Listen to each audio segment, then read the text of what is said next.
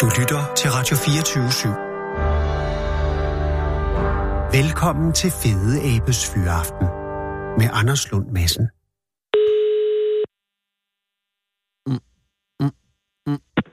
Peter Dan Petersen. Goddag, Peter Dan Petersen. Det er Anders Lund Madsen fra Radio 24/7 København. Goddag. Så lykkedes det, Peter. Og jeg skal være den første til at beklage, at det ikke er lykkedes før. Men det er det gode ved det er, at der ikke er sket noget endnu. Ja, altså, det er jo stadig en begivenhed, der ligger ude i fremtiden. Ja. Eller jo, er det ikke? Det er 1. september, ikke også? Altså 8. og 9. Det er her ikke den weekend, men weekenden efter igen. Lige præcis. 6. og 7. og 8. Ja. Gudskelov. Nå, men så er alt jo stadig godt. Det, jeg ringer angående, er jo... Ja, først for at høre, har du det godt? Jeg har det rigtig godt, og hvad... Anders. Tak, jeg har det faktisk også rigtig godt. Jeg synes, det er lidt... Det er dejligt, hva'? Ja, jeg synes, det er lidt varmt. Ja. Vi døjer med varmen her. Jeg ved ikke, hvordan det er, hvor du er, men i København må jeg sige, hold da op, der er varmt. Men sidder du ved Onsevig nu? Jeg sidder lige i nærheden, ja. Og hvis man skal forklare det for folk... Altså, det er jo Lolland. Og det er... Altså, det er jo Vest-Lolland, ikke? Det er helt op på Nordvest-Lolland. Ja, man kan nærmest ikke komme længere. Kigger på Lolland, så er det mod vest, og så op nordpå. Uh-huh. Og det er faktisk det længste sted, man kan komme fra København, uden at skal tage færge eller køre rundt. Det er fuldstændig rigtigt, og det fandt jeg ud af, da jeg skulle... Det, du ved, Radio 24/7 er jo faldet for den her regel med, at det skal ligge 110 km væk fra København. Okay, det er fordi, derfor vi ikke ser dig.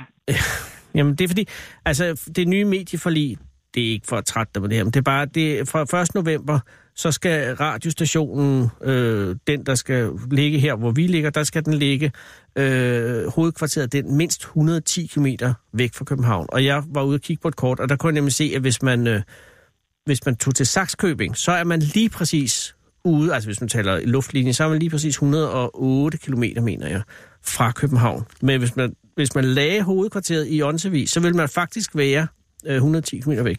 Men der det har de synes jo... jeg, du skulle gøre, men ja. Fordi det er jo faktisk verdens centrum. Når du står i Onsevig, så er det verdens centrum. Der er så smukt. Ja. Og her i weekenden, ikke den, der kommer nu, men næste, er den jo også ramme om det 10. Danmarks Mesterskab i Fladfisk. Lige præcis. Har du været med i alle 10, eller andre øvrige 9, undskyld? Jeg har været med i alle andre 9, ja. Og Peter, hvordan startede DM i Fladfisk, og hvordan har det udviklet sig til det er i dag? Jamen, det startede som en idé om at lave en fiskekonkurrence. Mm. Og vi troede, vi kunne få sådan 50 både, hvis vi nu malte det rigtigt op. Ja, fordi... Og så lavede vi nogle tilmeldinger, og lige pludselig så var det en raket, der skød afsted, og så stod vi med 80 både og 200 mand. Og var det første ombæring? Det var i første ombæring, hvor vi ikke rigtig forventede så mange, så vi fik jo lidt travlt med at sørge for toiletter og sørge for mad og... Alle mulige mærkelige praktiske ting. Det blev faktisk til med bukserne lige omkring knæene. Ja, og der sker jo det, altså, fordi det er jo ikke den nemmeste tidspunkt at starte noget op. Altså, det er 2009, det er jo lige efter finanskrisen. Der er ikke mange penge. Ja, det gode ved det var, at det vidste fladfesten ikke. Nej, men det var ikke fladfesten, der melder sig til. Det håber jeg i hvert fald ikke, fordi det går lidt ud over det. Dem var der rigtig mange af, og så var der rigtig mange, der gerne ville ud og fange det. Ja, fordi... Og det sjove ved det var fra starten, det kom faktisk fra hele landet. Mm. Det er nemlig sjovt og meget imponerende, fordi på det tidspunkt var der findes jo flere fiskerikonkurrencer, altså lystfiskerkonkurrencer i Danmark. Og de har forskellige genrer, og nogle har geografisk tilknytning, andre har mere sådan type, både fiskeritype, men også byttefisktype. Men inden I gik i gang, eksisterede der vel ikke en egentlig fladfiskekonkurrence i Danmark, vel? Nej. Og hvem fik ideen, Peter? Store. Undskyld, hvad siger du? Jamen, det gjorde jeg sammen med en, der hed Poul Erik Hagemann fra Nørreldslev. Og vi havde sådan to parallelle idéer, og jeg var på Falster. Som også er en god ø. som er også, den er altså, den ligger jo nærheden af Lolland, så den er næsten lige så god som den er. Den har lidt af storheden for Lolland. Ja. Men I sidder og får ideen, og er det på baggrund af jeres egen interesse for fladfisk, eller er det fladfiske forekomsten ved Onsevig? Det er lidt af begge dele. Altså, okay. Men det var, at vi godt kunne lide konkurrence, og så mente vi, at vi skulle lave noget deromkring. Og det andet, det er jo, at Onsevig har Danmarks bedste fladfiskefarvand. Så derfor så skulle det være fladfisk og ikke noget andet. Så det blev fladfisk, og først så kaldte vi det Syddansk Mesterskab, og så fandt vi ud af den der titel, det er hjemme fladfisk og ikke beskyttet. Så der var, det gjorde vi, og så kaldte vi det. Det er med fladfisk. Og første år, masser af både, masser af fiskere, masser af fisk? Det var helt vildt med fisk, vi fangede de første år. Og hvordan har I kørt sådan ren rubricering? Der er jo flere fladfisk i spil, går jeg ud fra. Er det sådan, at man går efter den største pikvar, eller er det den største rødspil, eller er det bare eller hvordan fungerer det? Altså her i starten, tænker jeg. Vi har givet dem sådan nogle normstørrelser, så en lille pikvar, eller en lille ising kan godt slå en pikvar, så vi har sat en fisk i den størrelse her, den giver 100 point. Og så måler procentvis op imod den, så en ising, der har det der normmål, den giver 100 point, og en pikvar på 1 kilo, den giver måske kun 50 point. Ah. Så det er sådan et normtal, man skal regne op til. Og den er jo svær. Altså, det er jo i hvert fald et kættersk udregning, tænker jeg, fordi at både normtallet må jo tage højde for både fiskens normale størrelse, men også talrigheden er samme. For jeg tænker, jo, det er vel nemmere at fange en ising end en pikvar? Det er det, men så har vi jo nogle størrelser på, så det, den norm, vi har, det er de største kendte, der er fanget i Langlandsbælte. Aha!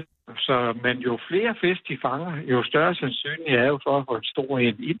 Ikke? Ja, det er klart. Og er det så, men det her, er det allerede fra første år, at I har den her kategorisering klar?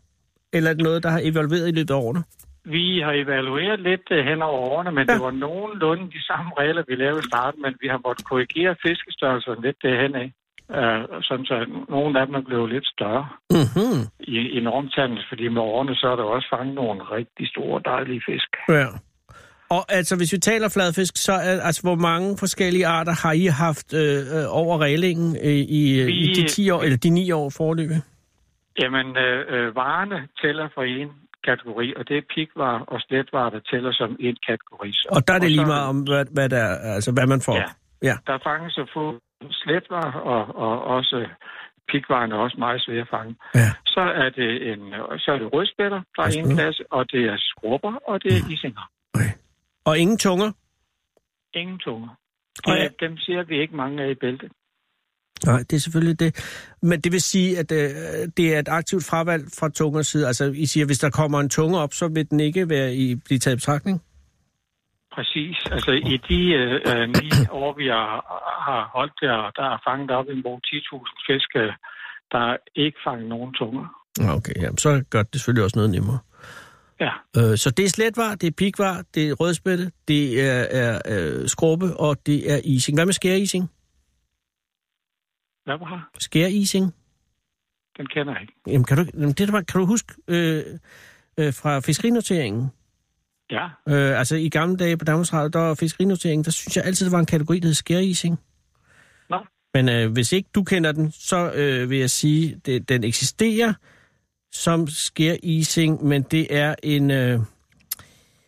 den hedder også heksen. Heksebrænden. Det er vist nogle fisk, de fanger uden for København, tror jeg. Ja, det må du måske nok godt bilde mig ind. Den eksisterer altså som fisk, vil jeg sige, men jeg vil sige, nu kan jeg se, det ligner sgu en ising. Jeg vil kalde det en ising. Men altså, lad det nu ligge. Det er, og af de, så er det jo klart, flest isinger går ud fra, at der er kommet op, ikke? Isinger og skrubbinger. Der er mange gode skrubber ude i bæltet, skal jeg lige hilse sige. Ja. Og er tilstrømningen til konkurrencen, altså deltagermæssigt, vokset år for år? Det er vokset, og sådan så har vi faktisk måtte hen og begrænse lidt for også at have plads til den, og årene så er båden også blevet større. Nå. Så vi har ligesom sat loft på, og i år der har vi sat et loft på 130 både. 130 både. Det er altså også flot i sådan en lille bitte havn, vi har derude. Det er jo et fantastisk ude. Du skulle faktisk komme ned og se det, når de starter om morgenen, og så spredes de helt bæltet for at fange fladfisk ned fra Sydlangen og helt op til forbi Storebæltsbroen. Og er der ingen grænser, Peter, for hvor langt man må sejle ud for at fiske? Nej, de må sejle lige hvorhen de vil. Altså, de skal jo nå at komme tilbage inden tiden om, ikke? Men man skal jo ikke lave regler, man ikke kan kontrollere. Vi kan ikke kontrollere, hvor de er henne, fordi de pladser, de sejler hen til, de er jo hemmelige. Mm. Jamen, det har du fuldstændig ret i. Det er top secret. Ja, ikke? Og det skal det jo selvfølgelig også være, for også at bevare spændingen. Og det er jo en konkurrence, der i år her strækkes over 3 dage, hvis jeg forstod det korrekt.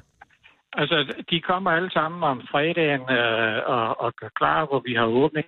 Og så fiskes der fra morgen om lørdagen, og så til om søndagen ved klokken 3.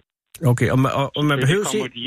Ja, det er det, jeg skal spørge. Men behøves man at komme hjem, eller må man fiske natten igennem?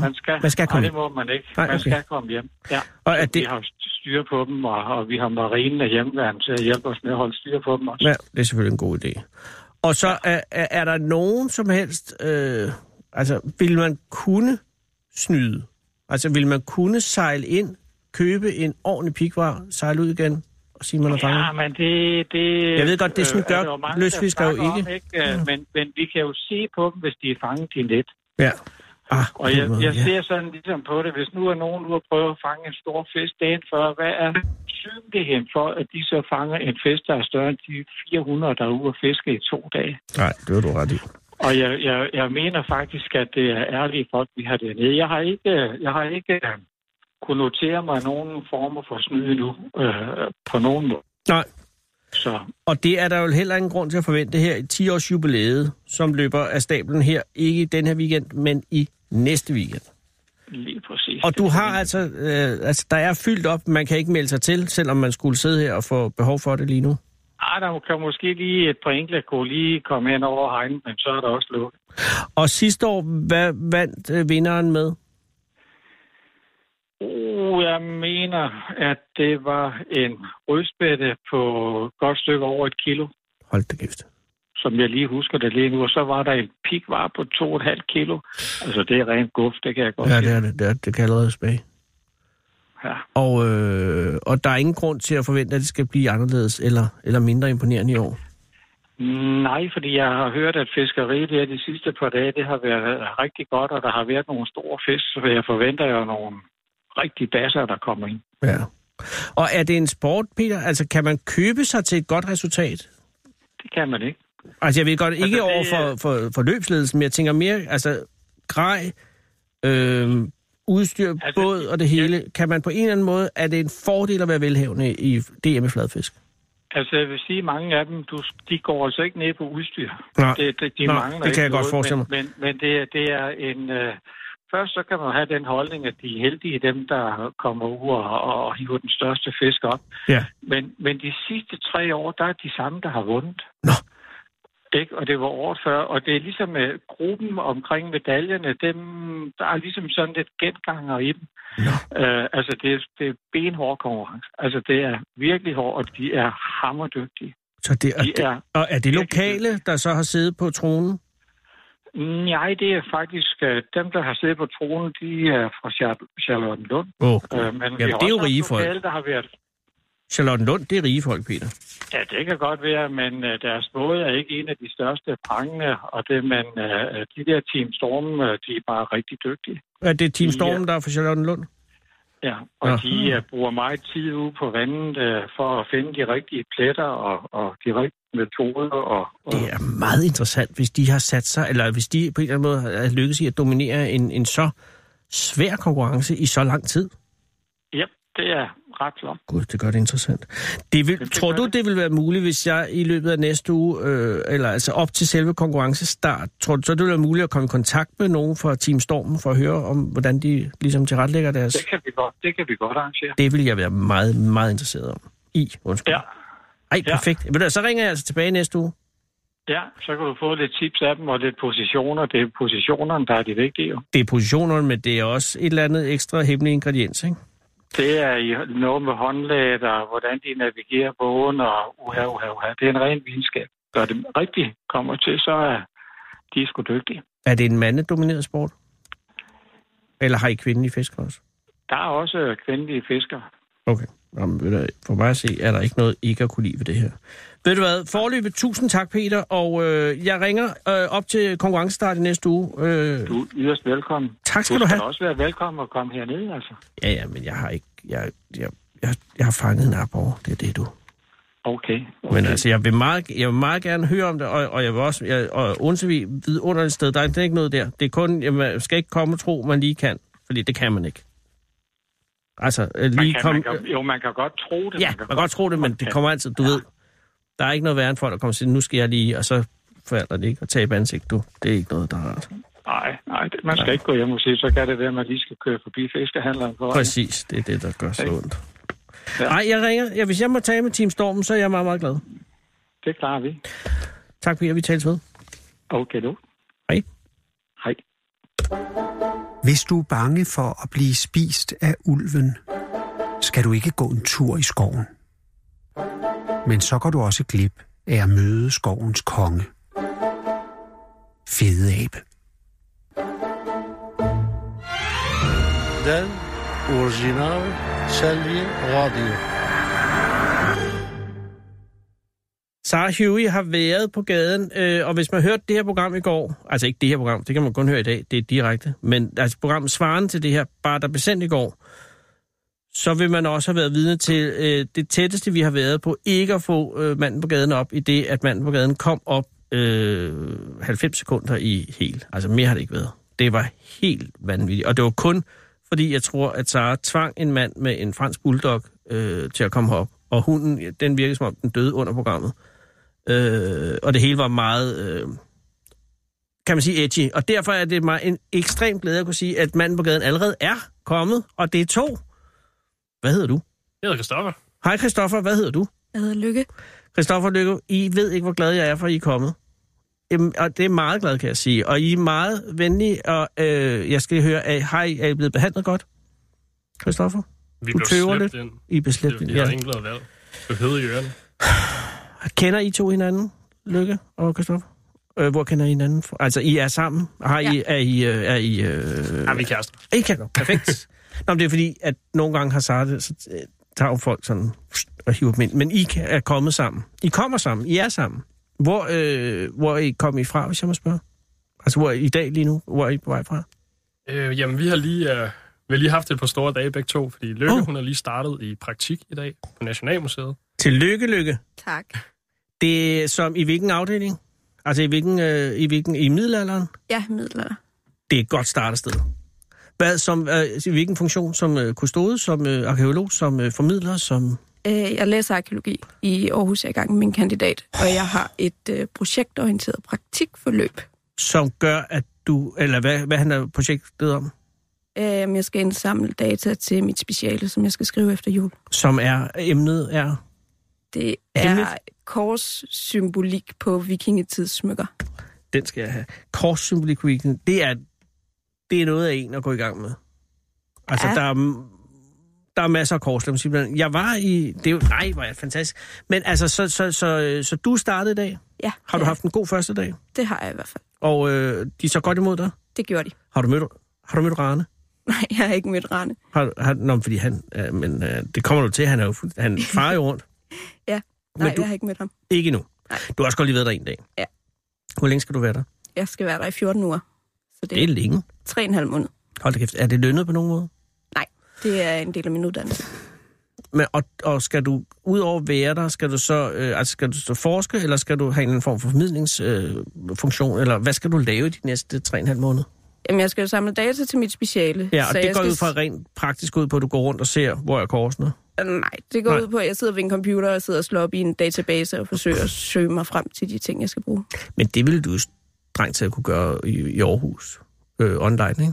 Altså, nej, fordi... jeg kan ikke få adgang til den database. Ah, så du sidder rent fysisk med data, som kun findes rent fysisk her i København? Ja. Åh. Og det skal du så, tilegne dig viden omkring, ja, specifikt, hvad er det specifikt, du skal undersøge? Jamen, jeg skal undersøge, hvornår den her korssymbolik, den kommer ind i smykkerne, og forhåbentlig kunne koble det sammen med den kristningsproces, der sker fra vikingetid til middelalder. Altså, det kunne man jo formode, at det hang sammen. Men ellers begynder, så er det en helt ny historie, der bliver fortalt lige pludselig. Ja. Men det ligger omkring 1100-tallet, eller hvad? Nej, altså, hjemmesiden ved middelalderen starter 1050. Nå, men jeg tænker på korsets indtog i smykker, er det ikke tidligere end det? Jo, det er det. Det sker jo allerede i vikingetiden. Ja, fordi man ser jo bare på, jællinger af det her. Ja. Så det er så du skal simpelthen sidde og sige, her et kors, her et kors, her et kors, og så skal du lægge det ind på en timeline på en eller anden måde, og se, hvor det er, det begynder rigtigt. Hvis vi forenkler det, så er det nok noget i den retning. Men det er derfor, jeg ikke kom på universitetet, Lykke. Men du er ved godt mod, og ja, men du er i Aarhus, og du har været nødt til at flytte herover, eller hvad? Ja, jeg bor her ved Christoffer næste 3,5 måneder. Aha, for det bringer os nemlig til dig, Christoffer. Du siger, at det har været nogle store dage. Ja. Jeg forstår Lykkes store dag nu. Og, men hvad er din? Det er, fordi jeg også lige har startet praktik. Som hvad? Jeg har startet ud på en produktionsskole. Og, og hvad producerer I? Det er meget forskelligt. Jeg er blandt andet del af et dronekursus, hvor vi tager dronecertifikat. Så man kan flyve drone professionelt og for erhvervsformål. Yes, og er det noget, som du... er det det, du har søgt ind som at kunne tilegne dig og lære? Simpelthen, eller er det tilfældigt? Nej, det er... Hvad skal du bruge dit dronecertifikat til? Jamen, det er jo noget, der er mangel på lige nu. Mm-hmm. Nogle piloter. Yep. Og der er rigtig mange forskellige fag med... Eller, erhverv, hvor man kan bruge det. Ja. Det kan være noget så storartet som at flyve for nyhederne eller DR, eller lave film. Det kan også være, hvis nu at man opmåler landarealer på gårde, og det kan bruges til at se, hvor sunde plantevæksten er, og mange forskellige ting. Man bruger droner til mange forskellige ting nu om dagen. Har du fløjet droner inden her i dag? Altså har du sådan på hobbyplan gjort det tidligere? Ja, på hobbyplan, ja. Jeg kan godt flyve, dronen i forvejen. Men hvordan er reglerne nu? Altså må du strengt taget flyve dronen nu, uden at have et certifikat? Jeg må godt flyve dronen, så længe det er inden for reglerne for flyvninger og rekreative. Okay, og det betyder, at du ikke må hvad? Altså som det er nu? Hvis du skal flyve drone uden et erhvervsmæssigt formål i Danmark i dag, så er der meget få steder, hvor du kan gøre det. Men det er nogle andre regler, hvis du flyver med et dronecertifikat. Det er det, du skal til at have nu? Ja. Så... Er der så et certifikat inden for droning, eller er der et væld af forskellige klassificeringer? Der er både til landområdet, til byområdet, der er nattegn. Du skal have et nattegn, og så videre. Det er meget forskelligt. Og hvad er din ambition? Jeg vil gerne kunne flyve i land- og bymæssig bebyggelse. Mm. Jeg kan ikke rigtig se, om jeg... får behov for at tage nattegnet, det tror jeg ikke. Det tror jeg, man siger, før man kommer i gang lige at smage, hvordan det er at flyve om natten. Men det er ret nervepirrende, kan jeg sige. Det kunne jeg forestille mig, fordi så pludselig mangler man jo det visuelle. Men ellers så, du startede i dag. Ja. Og hvordan har din dag været? Det har været dejligt. Okay, så du er blevet godt taget imod?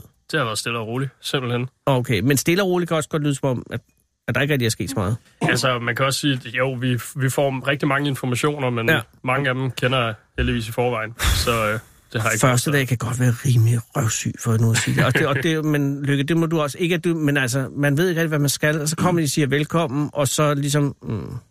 så bliver man vist rundt, typisk. Og så er det ligesom ikke rigtig mere fri. Man kan ikke rigtig gå i gang med at arbejde før dagen efter og sådan noget. Så den har jeres dag vel egentlig også været lidt. Men I er blevet vist rundt, du er blevet vist rundt. Og er der nogen, du skal studere sammen med, Christoffer? Altså, er der nogen, som du skal drone sammen med, som bliver dine kammerater på en eller anden måde? Jamen, det har vi. Okay, så der er en teoretisk del først, hvor du skal sidde og i et klasselokale? Der er masser af teori først. Okay. Og vi kommer til at sidde og kigge på den der drone i rigtig lang tid, før vi får lov til at prøve kræfter med selv. Det er skide god undervisningsmåde at gøre det på. Nej, man skal ud og prøve det, men jeg tænker, hvor kommer du fra nu? Altså, hvad har du lavet i går, for eksempel? Indtil i går? Jeg er STU-elev. Hvad vil det sige? Det betyder særligt tilrettelagt ungdomsuddannelse. Det vil sige, at du har fået lagt et specielt program? Ja, men det er noget, man kan komme på gennem sit UU-center, hvis man... det er for mange forskellige slags unge. Men hvis man har angstproblematik, eller man har... ja, har problemer med at færdiggøre gymnasiet en eller anden grund. Hvis man har, så, altså hvis man har socialangt for eksempel, eller hvis du har autisme, eller ADHD. Det er meget forskelligt. Okay. Og det kan jeg sige til alle unge, der sidder og lytter. Hvis man har det svært med sin uddannelse og sit liv i det hele taget, så kan det være rigtig godt at gå ned på UU-centret og bare spørge dem ad, hvad de synes vil være rigtigt for en. Og hvad er et UU-center? Det er Ungdommens Uddannelsesvejledning. Okay. Og de ligger her i København, ligger de inde i Korsgade. Og så kan man gå derned, altså hvis du er et sted og siger, at jeg er ved at tage en eller anden form for, jeg sidder på CBS, og jeg kan ikke få det til at hænge sammen. Og jeg tør ikke gå hen om morgenen, og jeg kan ikke få lavet opgaverne, og jeg føler, at det er ved at ramle for mig.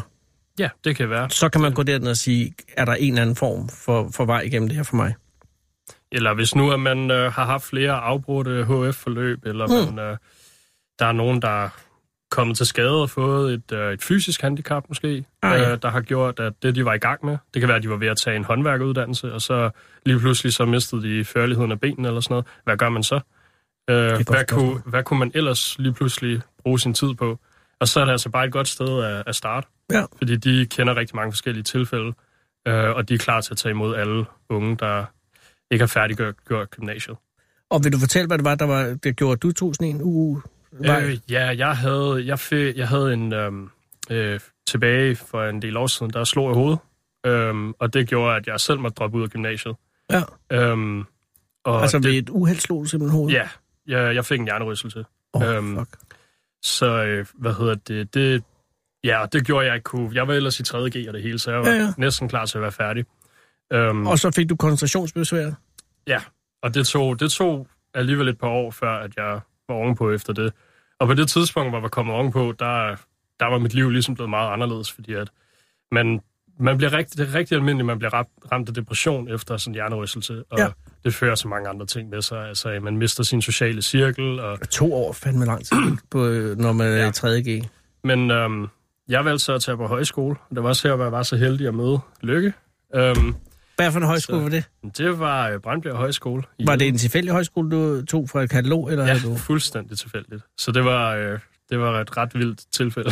Lykke, hvorfor er du på Brandbjerg? Det var jeg, fordi jeg kendte forstanderen i forvejen fra et forløb, jeg var på, da jeg gik gymnasiet. Okay, så du var der ikke tilfældig? Ikke helt tilfældigt. Men I møder hinanden der? Ja. Og det er, jeg fornemmer, at lige et par år siden i hvert fald, ikke? 6. Det er 6 år siden. Jesus. I er jo kendt i det. Hvor gammel er du, Lykke? 27. Okay, og du er? Det også. Okay, så jeg skulle være stabil længe. Nå, okay. I møder hinanden på Brandbjerg, og samtidig er du ved at komme ovenpå jernrystelsen? Ja. Eller er du bliver du en anden slags Christoffer, end det du var før? Ja, det kan man godt sige. Altså, men det der er jo et... Altså, højskole, det var jo mit forsøg på at komme ovenpå igen, for det var det, jeg kendte. Og jeg havde prøvet kræfter med HF, men det havde jeg svært ved at få til at hænge sammen. Også selvom jeg klarede mig rigtig godt i gymnasiet før det, så var mit hoved alligevel ikke på plads endnu. Og og for mig så begyndte jeg at udvikle, at jeg fik angst og begyndte at isolere mig og sådan noget. Så det var nogle rigtig hårde år. Men var det efter højskolen, at det blev hårdt? Ja, det var... Altså, højskoleopholdet var en succes til dels, men også... Ja, det dårlige ved en højskole er, at det stopper, kan man sige, ikke? Fordi hvis bare man kunne være på højskole hele livet. Og det var altså også noget, jeg havde svært ved på det tidspunkt også. Okay. Så selvom jeg var så uendelig glad for det, så havde jeg også svært ved at følge med på samme niveau. Men du havde overskud til at møde Lykke?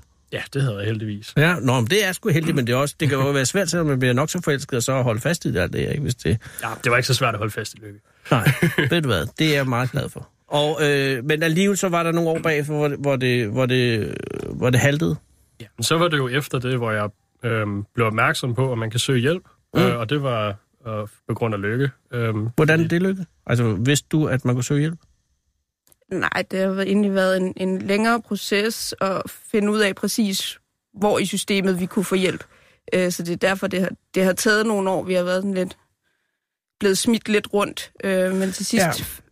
Fandt vi uge og fandt ud af, at det var næste uge, der var rigtigt for Christoffer.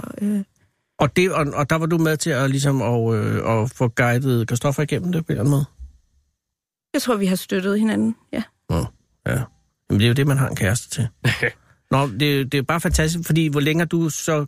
Fordi på et eller andet tidspunkt, du har flyttet til Aarhus for at gå på universitetet, jo. Jeg flyttede til Aarhus et halvt år efter, vi mødte hinanden. Så har I jo også haft langdistanceforhold. Det har jo heller ikke været den nemmeste. Nej, men på den anden side har vi heller aldrig rigtig været vant til så meget andet. Før i dag. Ja. Ja. Men det er jo... Altså, I kender jo hinanden for helvede. Så du kommer hen over UU, og de får lavet et forløb til dig, og det er den forbindelse. Er det her så det første i det? Nej, jeg er på mit tredje år i STU, faktisk. Okay. Så det her, altså, det er jo egentlig, fordi at jeg er begyndt at have det så godt, at jeg gerne vil skille mig lidt, eller skille veje med UU-centret og det hele, og begynde at få mig en uddannelse, få mig en karriere. Og det er jo på mange måder blevet muligt, fordi at jeg har været så heldig at få den hjælp, jeg har, og den hjælp, der fandtes. Ja. Og fordi jeg var så heldig, at jeg fandt ud af, at det findes. Ja. Og det er faktisk en ting, jeg har bemærket rigtig meget gennem hele min tur med UU-centret og det offentlige det hele taget, er, at der findes rigtig, rigtig mange tilbud, der kan hjælpe unge mennesker. Og der findes ufattelig få veje til at blive opmærksom på, at de findes. Ja, og det er også det, der er problemet. Altså, hvis du sidder og er måske isoleret, fordi at du har det svært med at gå ud og sådan noget, så er det virkelig, virkelig svært at finde ud af, at der sidder nogen, som hvis arbejde det her, og hjælpe dig til at komme ud, hvis det er det. For det bider sig selv i halen, og det er jo svært at se ind i et kollegeværelse og se, at der sidder en, som har brug for noget. Ja. Fordi der er ikke rigtig noget opsøgende arbejde. Man kan have sådan nogle uhold, der tog rundt og fandt folk, men det bliver også lidt mærkeligt, ikke? Så på den måde har du fuldstændig ret i, at det er en blanding af held, men også at have nogen til at hjælpe sig med at finde det og sådan noget. Damn, det er jo indviklet. Men det er jo fantastisk, hvis ikke I har noget grimt at sige om UU og STU. Nej, det er så skønt, at det er faktisk fantastisk, at vi overhovedet har den form for foranstaltning. Der er det bare dejligt, når der er noget, der fungerer. Jeg er jo enormt glad. Men man skal vide, at der er der, som man kan søge. Det er klart. Og det synes jeg, det er også, altså i sidste ende, så er det jo et fag, jeg rigtig godt vil gå ind i, sådan så jeg kan hjælpe andre mennesker, der har siddet i mit sted, med den erfaring, jeg har fået gennem min tur i systemet. Men der kan du ikke bruge dit dronecertifikat. Nej, men man skal ikke komme alle æggene i en kurve. Nej, det er fuldstændig. Men lige nu er du godt på vej. Ja. Er du bekymret over, at Lykke nu er kommet over, og I skal til at bo sammen? Er I bekymret over det? Altså, det er jo en udfordring for fanden, fordi du er vant til at bo... I Aarhus bor du så sammen med nogen? Eller Nej, jeg bor selv. Okay, i en lejlighed eller kollega eller noget? En kollegelejlighed, så jeg har min egen lejlighed. Præcis, ikke? Og Christoffer, hvordan er din situation her boligmæssigt i København? Ja, den er ikke så nem. Nej, du er faktisk hjemløs. Nej. Jeg tror, jeg er det eneste, der er værre end det. Nej, det er det ikke. Det er småt. Men, skal vi ikke sige det sådan? Jo. Hvor bor du på Amager? Gud forbyde det. Nej, jeg bor i i det, der har været et køkken. Vi har måske 15 kvadratmeter eller sådan noget. Vi skal ud i IKEA her i weekenden, og så skal vi have en højseng, sådan, så vi kan få... Jamen, det er skide moderne, det der med at have meget, fordi I skal bare være minimalister jo. Altså, hvor man ikke har så mange... Altså, man skal ikke have så mange ejendele. Hvorfor skal I have en køjeseng? Eller en højseng? Altså, en køjeseng. Taler vi en køjeseng? Nej, ja. Det er en højseng. Det hedder en højseng, når der kun er én seng. Ja, så skal der... Det ved jeg godt. Altså, det er bare en, hvor den er højt op, ikke også? Sådan, så man kan bo indenunder. Ja. Ja, lige præcis. Ja, men altså, min datter bor i Aarhus, og hun viste mig sin... hun bor sammen, så har de delt en lejlighed i nogle værelser. Og en af de værelser, der var også en højseng. Det er skidesmart. Hvis ikke man har mere end 15 kvadratmeter. Hvorfor har du kun 5 kvadratmeter, Christoffer? Fordi jeg bor hos min mor og far. Ja, men ved du hvad? Det altså, jo... med boligsituationen herinde, så kan det kan ikke betale sig at flytte nogen steder. For hulen, Lykke, du flytter hjem til svigermor og svigerfar. Ja, simpelthen. Yeah. Det bliver rigtig sjovt. Under højsengen. Under højsengen. Ved du, men du har museet, og du har Christoffer, og det er 3,5 måneder. Ja, det skal nok gå. Jeg er ikke bekymret. Nej, det skal I heller ikke være. Men jeg kan godt forstå, at det er på mange måder en stor dag. Altså, I er på vej fra museet, hvor det var det, I sagde, ikke også, ikke? I havde været på museet nu? Nej. Jeg har været på museet. Vi mødtes på Vesterport. Okay, og du har været i produktionsskolen, selvfølgelig. Ja. Og hvor skal I hen nu? Vi skal ud og have lidt frokost. Sen frokost. Fordi vi har været så dygtige. Ja, og så skal I jo i IKEA, kan jeg forstå, i morgen. Ja, det må vi. Eller en af dagene. Det er noget af den stil. Vi skal i hvert fald nok lige have det ordnet snart. Vi har plads til at være. Ja. Men I ser fortrøstningsfuldt på fremtiden? Ja. Det synes jeg. Faktisk... På trods af, at det er så lummert udenfor. Det er ekstremt lummert. Men der skal komme det var fantastisk at komme herind. Ja, men I skal også bare blive her. Og også hvis I får en eller anden form for udfordring i løbet af næste 3,5 måneder, ikke? Så kom herind. Fordi altså, jeg ved ikke, om vi kan hjælpe med. I er meget, meget velkomne. Altså, nu, vi lukker selvfølgelig. Det er lidt et problem. 1. november lukker vi jo.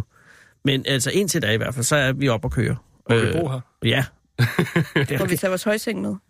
Jamen altså, jeg kan ikke se, der skulle være noget galt i det. Altså, det er helt... Jeg ved jo ikke i sagens natur, hvad der sker. Om det går på DAP eller noget. Jeg ved bare, at jeg har ikke hørt noget. Så jeg tror, det her... Og så bliver det jo ledigt. Og lige nu er det jo airconditioneret. Altså, der er mere plads her end... Jamen, I har 5 kvadratmeter.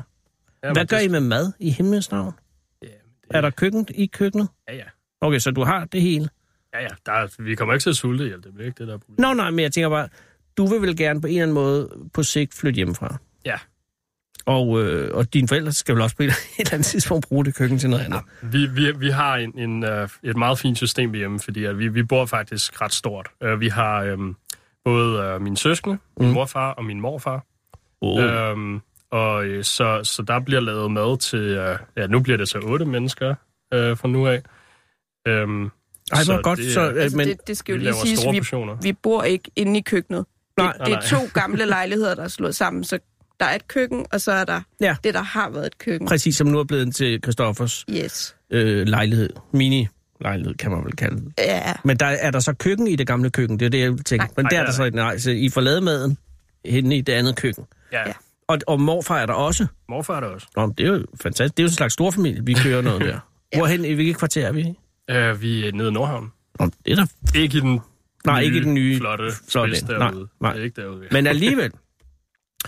Okay, så I ved, hvad I skal gøre det næste. Og hvor lang tid er dit dronekursus, det strækker sig også over, her over vinteren? Ja, det kan jeg faktisk ikke fortælle dig præcis, hvor lang tid. Nej, det bliver et halvt år, cirka. Og har du nogen idé om, hvad du ender med at blive? Hvis, altså det jeg godt vil, det er, jeg vil jo godt ind og blive enten UU-vejleder, eller det kan være at arbejde på en STU, eller det kunne være at blive pædagog på et socialpædagogisk opholdssted eller lignende. Ja. Jeg tror bare gerne, jeg vil ud og møde og hjælpe nogle af de unge, der har stået i den samme situation som mig, og ikke har den fjerneste anelse om, hvad de skal gøre. Ja, det er også en god idé. Og Lykke, du bliver arkeolog. Det gør jeg, altså, forhåbentlig. Eller tvivler du på, om det er den rigtige vej for dig? Nej, jeg er mere bange for, om jeg får et arbejde, eller jeg bliver arbejdsløs. Ja, men jeg er ikke i tvivl om det. Nej, okay, men det er stadig din passion og dit kald? Ja, det er det, helt sikkert. Jamen, så skal du sgu også nok blive det. Ja. Og man, du virker til at være en dygtig en, så du bliver, er vel også en lovende arkeolog? Ja, det ved du ikke. Det kan du da ikke sige noget om selv. Det er selvfølgelig et dårligt spørgsmål. Men altså, I skal filme mig held og lykke. Mange tak. Hvad slog du hovedet på dengang? Var det et uheld? Ja, det er desværre ikke engang en fed historie, som jeg var ude og køre motocross ned ad et bjerg eller noget. Nej, men det er det, der er så, alting er så banalt, når det store ting sker jo. Det var så simpelt som, at jeg var på studietur, og jeg fik hovedet ned i en kommode, fordi jeg var gået i seng, og nogle venner, de hævde mig ud af sengen for sjov. Ja, og så flækkede jeg et jernhåndtag i 2 på den her kommode. Nå, så du blev hævet ud af sengen, og så røg dit hoved ned i den her kommode? Det var ikke nogen skyld. Det var bare for sjov. Men altså bare en i kodhed, kedeligt, dumt uheld. Desværre. Men det er jo desværre snarere ofte sådan, det foregår. Ja. Og hvad der ellers skete, kan jeg ikke rigtig fortælle, fordi at der er et stort hul i hukommelsen de næste 3 måneder eller der. Var det her i Danmark, eller var I udlandet på? Ja, vi var i Istanbul på studietur. Og gjorde det mere fucked up, at det var det, der skete? Eller var det...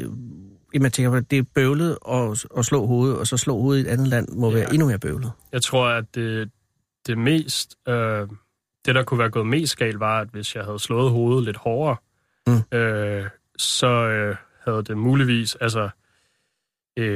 været lidt svært at... Altså, jeg kom i hvert fald ikke på hospitalet eller noget, og jeg ved ikke, om jeg var kommet på hospitalet. Det forstår jeg, okay. Og du burde have været på hospitalet, det er det, du siger? Ja, det havde nok været en god idé. Okay, så der var en blodansamling, som pressede noget tid? Men jeg havde ingen hukommelse for ulykken, så da jeg vågnede næste dag og havde det fuldstændig frygteligt, så var jeg faktisk ikke klar over, at jeg havde slået hovedet. Så jeg hoppede ombord på flyveren med de andre og fløj hjem til Danmark.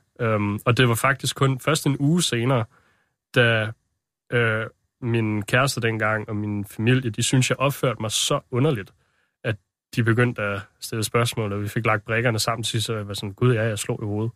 Og jeg kom til lægen, og vi godt kunne se, at jeg havde haft hjernerystelse. Ja. Så det var... Men det er underligt, at man kan slå hovedet og blive så medtaget i den grad, og så ikke rigtig være klar over, at... Ja. Men det er jo klart, fordi at jeg havde ikke rigtig så meget fornemmelse for, hvad jeg gik og lavede. Nej, det er klart. Kan du huske det nu? Jeg kan huske mange flere ting nu. Okay. Jeg har også hukommelse fra selve studieturen. Det havde jeg ikke i 4 eller 5 år efter ulykken. Wow. Så nu kan jeg faktisk huske bidder af hvad der er foregået og hvad der er sket. Jeg kan også huske selve faldet, hvilket umiddelbart er en anelse usædvanligt. Wow. På en hjernerystelse. Men, og hvordan er du så? Er du den samme Christoffer, som du var før? Altså, hvad siger din familie? Jeg... Og du er selvfølgelig blevet ældre, Christoffer, det er klart, men er du den samme grundlæggende, eller bliver du også en anden slags mand? Nej, men hvis jeg er en anden nu, og det er jeg helt bestemt, så er det på grund af min udvikling siden. Ja, okay. Og man kan så også sige, at hvis jeg ikke havde haft en ulykke, så var mit liv gået i en meget anden retning. Og det ved jeg faktisk ikke, om jeg er ked af eller ej. Det tror jeg, det synes jeg egentlig ikke. Fordi det har selvfølgelig gjort mit liv ret hårdt og ret smertefuldt de sidste 6-7 år, 8 år, at det her skete. Men på den anden side, så er det også sporet mig ind på noget, jeg virkelig er passioneret for. Og det havde jeg aldrig nogensinde fundet. Hvad var du på vej ud i? Jeg var på vej ud i at blive grafisk designer, eller programmør, eller arbejde med... det havde nok været en form for visual design, eller FX, eller... noget af den stil. Det er ting, jeg stadig er glad for, og udmærket godt kan. Jeg elsker cinematografi, altså så deri giver det mening at lære at flyve drone, for eksempel. Ja. Men arbejde... Jeg var nok i virkeligheden aldrig skabt til arbejde på en kontor, men jeg var nok ind på et kontor, hvis jeg ikke havde slået hovedet. Ja. Så, og så har du aldrig mødt lykke. Og så har jeg aldrig mødt lykke. Det er også rigtigt. Nemlig. Det er fandme mærkeligt med, hvordan det går. Ja. Meget, meget små valg og hændelser, der er virkelig en sommerfuld effekt i det. Jamen, det er der. Men det er virkelig dejligt at høre, at I har hinanden. Har I brug for en taxa? En hvad? I har brug for en taxa. Ved du hvad, I skal ud til Nordhavn. Nå, nej, vi skal lige rundt om hjørnet og have frokost. Så, men jamen, så efter det, Christoffer, efter. Nå, efter det? Ja, når I skal hjem. Jamen dog. Nå, jamen altså. Vi er ved at lukke, og vi skal have brugt budgetterne. Får vi så bare sådan en fin slip, hvor der står... Ja, så kører I den, og så hvis I ikke er fuldstændig vanvittige, så... jeg ved ikke, hvad grænsen... Jeg tror, grænsen er 200 kroner eller sådan noget, ikke? Det ville da være fantastisk. Ja, det klarer jeg sig. Ej, så skal vi... det der S-tog, det var altså godt nok også banevarmt i dag. Ja, så det I skal ind i en airconditioneret taxa. Og så skal I hjem og rulle vinduerne op, og så skal I bare have det koldt og dejligt ud til Nordhavn. Hvad skal I have i til aften, ved I det? Det ved I ikke. Yeah. Jamen, nu bliver det sent frokost, så... Nå, nu er det sent frokost, så vi er her. Hvor skal I hen af frokost? Har I planlagt det? Jamen, vi havde egentlig tænkt os at spise noget sushi. Kører I flad struktur i jeres forhold, eller er der en, der bestemmer? Altså, jeg vil jo gerne tro, at det er mig, der bestemmer. Ja, men... Men jeg bliver noget med at modbevise hende. han er ikke enig. Nej, okay. Så men hvem har bestemt sushi? Det var min idé, men det er, fordi jeg ved, Lykke, hun elsker sushi. Og det er hende, der har haft en rigtig stor dag i dag med Nationalmuseet, så... Jeg tænkte, at jeg ville tage en ud på sushi. Det er en god idé. Få en bonge, Sara, og så pas på jer selv. Og tusind tak, fordi I ville komme. Og held og lykke med arkeologien og med droningen og eventuelt udvejledningen på sigt. Tusind tak. Mange tak, fordi vi måtte være med. Det er en fornøjelse, og pas på jer selv. Det har jeg sagt, men gør det igen. Og lad være fra Hyggeland med at falde ud af sengen. Ja, det vil jeg gerne anbefale alle. Tag cykelhjelm på. Altid. Ja, jamen, det er svært. Du kan ikke gardere dig mod den slags, men virkelig pas på sit hoved. Mm. Ja. Og lad være, når man drejer til højre bil. Ja, kig efter det. Nå, ja, undskyld. Ha' en god dag. Ja, tak for i dag. Hej. Winston Churchill har sagt, man skal ikke diskutere med en abe, når der er en lierkassemand i lokalet. Den originale taleradio.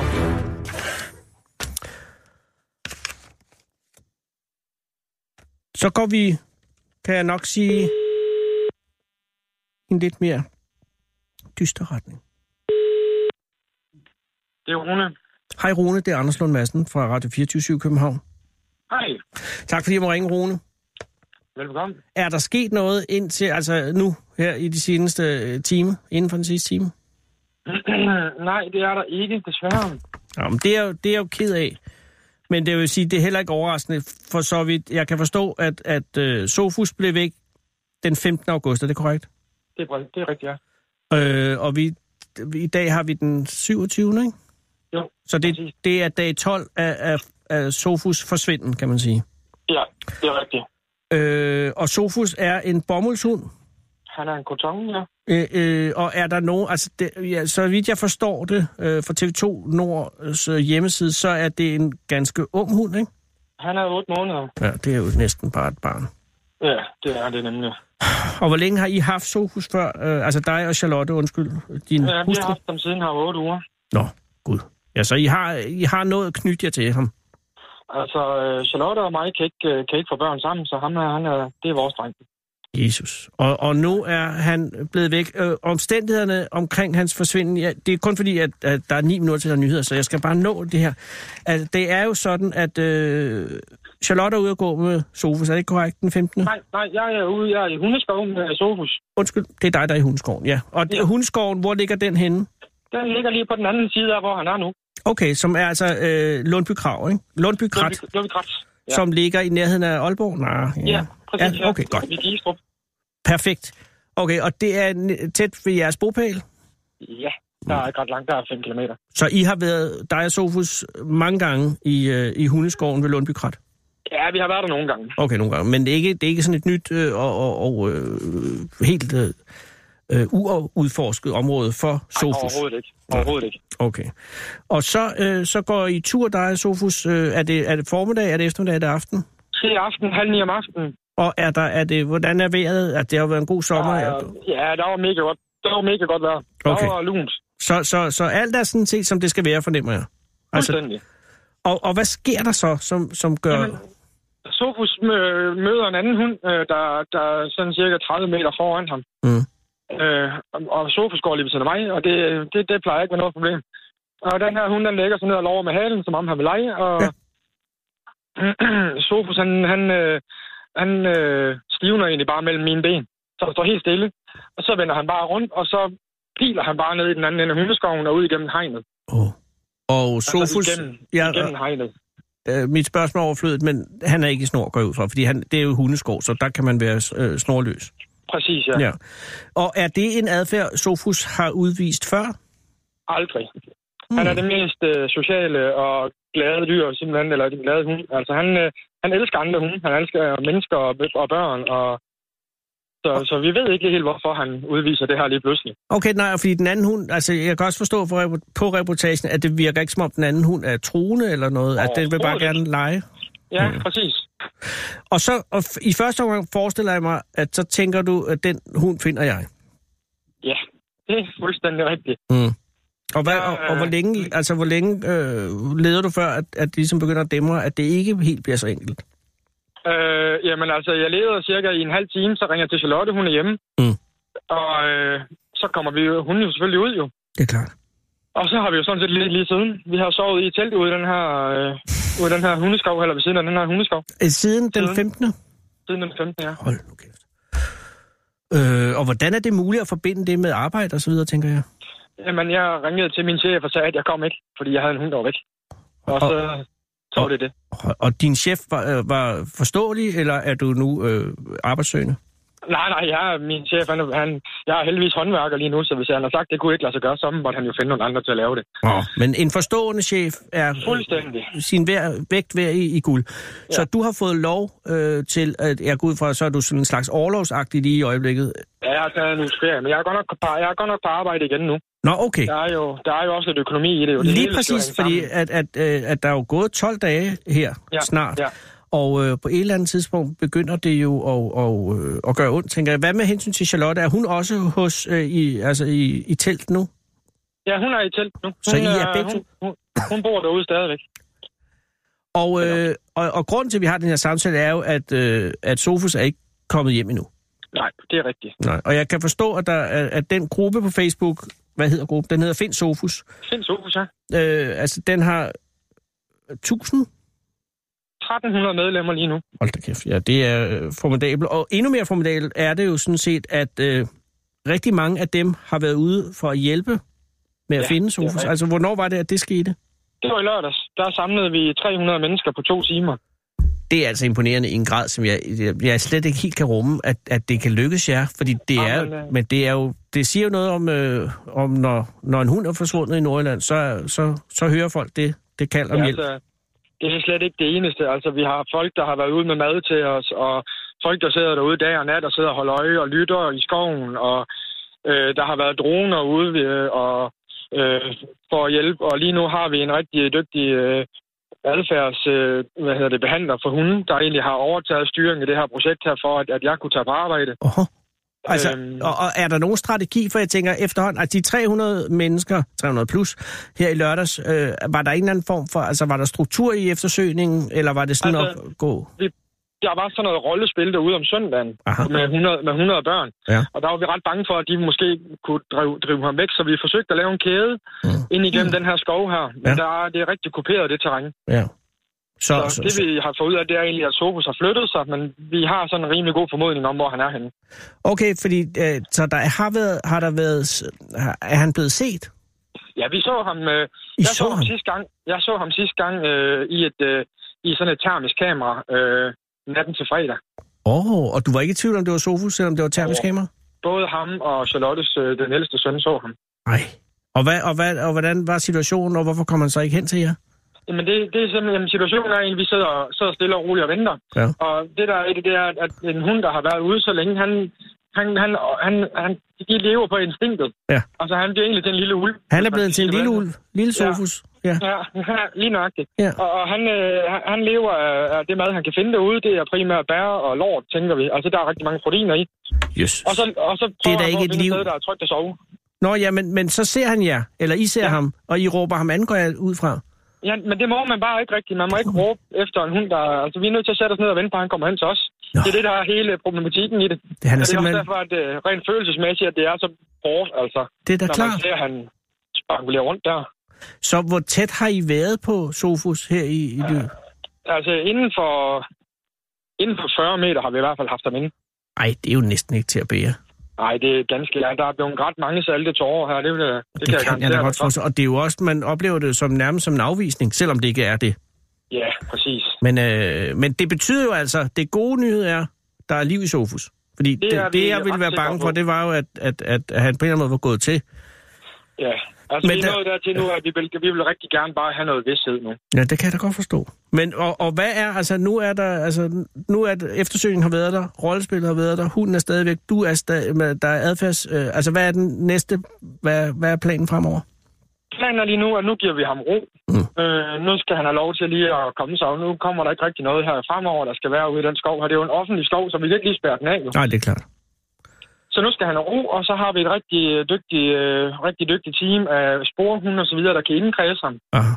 Og så er planen, at Charlotte, hun vil sætte sig ud i skoven sammen og så ser jeg, om hun kan få ham hen. Okay, så... For ikke at stresse ham yderligere. Ja, det er klart, og det tror jeg er en rigtig god strategi. Så Charlotte er i skoven pt. Ja, og hundeadfærdsfidusen også? Ja, han er der til tider, ja. Han kan ikke rigtig gøre noget andet at koordinere det lige nu. Nej, det er klart, men som konsulent kan ringes til... Og så er det simpelthen en strategi lige nu på at vente, give Sofus ro og se, hvad der sker. Ja, præcis. Vi har et håb om, at vi kunne få nogen til måske at hjælpe os med at skaffe nogle vildkameraer og nogle termiske kikkerter, sådan vi kunne se ham om natten og optage, hvor han var henne. Ja, det er en god idé. Fordi det bliver også et meget bedre billede af, hvor vi skal søge. Det er klart, og der må være, altså med det kæmpe respons, så er det vel også en mulighed, at det kommer til at ske. Vi håber. Der er ikke rigtig nogen, der har budt ind endnu. Men ved du hvad? Det må ske. Nu er der jo altså, desværre, jeg har nyheder her om 25 sekunder, men Rune, er det okay, at jeg ringer igen og hører, om der er sket noget i morgen? Det må du meget gerne. Ved du hvad, så gør jeg lige det. Så vil jeg ønske dig en god aften, og så hils Charlotte mange gange. Det skal jeg gøre, tak for det. Og pas på dig selv, Rune. Selvfølgelig, det skal jeg nok. Tak skal du have. Tak for det. Hej. Hej. Der er en lille hund derude.